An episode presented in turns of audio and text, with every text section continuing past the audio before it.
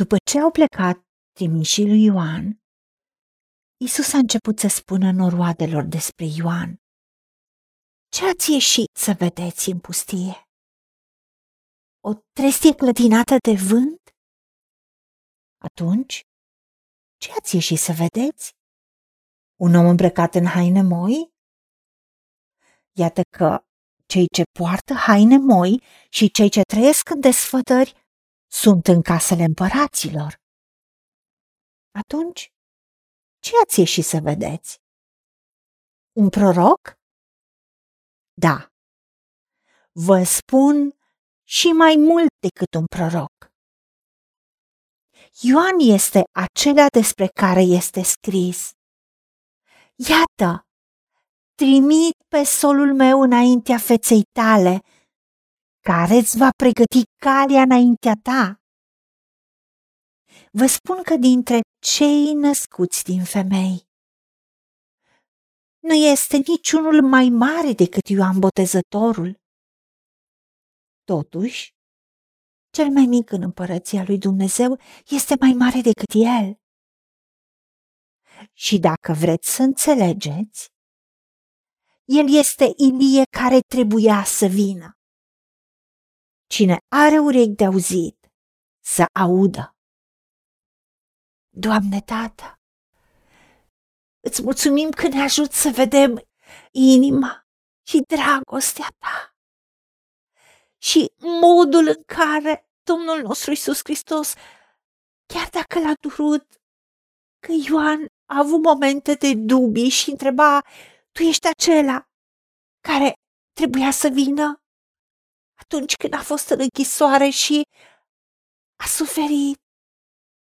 Dorea certitudini, dorea confirmare că și-a îndeplinit misiunea pentru că urma să fie decapitat în scurt timp. Chiar dacă tu, Doamne Iisus, ai spus ferice de acela pentru care tu nu vei fi o pricină de potignire, nu va avea dubii cu privire la identitatea ta, nu-și va clătina credința, dar tu l-ai acoperit cu dragostea ta. Tu n-ai profitat de moment de slăbiciune cum fac alți oameni și spun bine că nu mai e ăla, că era mare și puternic, acum e rândul meu. Nu. Dragostea ta prețuiește pe fiecare. Pentru că scria că Ioan era glasul celui ce striga în pustie și toți din Iudeia și din Ierusalim au ieșit la el mărturisindu-și păcatele și fiind botezați de Ioan în râul Iordan. Da, Isus a spus cu atâta indignare, ce ați ieșit să vedeți? Un om îmbrăcat în haine moi? Care sunt în mijlocul desfătărilor, au o viață la palat. Dar Ioan a locuit în locul pustii până ziua arătării înaintea lui Israel, când a fost momentul. Și era îmbrăcat cu o haină de păr de cămilă.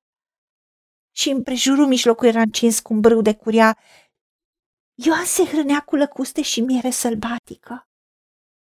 Avea o viață izolată și în același timp dedicată și focalizată pe misiune și viziune, pentru că erau aproximativ șase luni diferență de vârstă între Ioan și Isus. Ioan avea în jur de 30 de ani, dar și-a trăit misiunea și viziunea. Și vedem cum a fost chemat proroc al celui preanalt și a întors pe mulți fii lui Israel la tine, Doamne Dumnezeul nostru, și așa cum a scris în Evanghelie, că va merge înaintea ta, Dumnezeul nostru, în duhul și puterea lui Ilie. Isus însuși a confirmat că El este Ilie care trebuia să vină. Doamne, Vrem să ne trăim destinul, nu să căutăm confort și o viață ușoară, ci să ne desfătăm în tine, să îndeplinim misiunea și viziunea pentru care existăm și să plătim prețul până la capăt. Și așa cum spunea Apostolul Pavel, mi-am păstrat credința. și am dus lupta cea bună a credinței și mi-am sfârșit alergarea. Ajută-ne să ne păstrăm credința și să vedem cum lucrurile iau ființă și planul tău se împlinește. Ajută-ne la aceasta. În numele Domnului Isus Hristos te-am rugat și pentru meritele Lui. Amin. Haideți să vorbim cu Dumnezeu, să recunoaștem ce ne-a promis și să-i spunem. Decid să cred și primesc toate acestea. În secțiunea Notițe găsiți versete biblice folosite.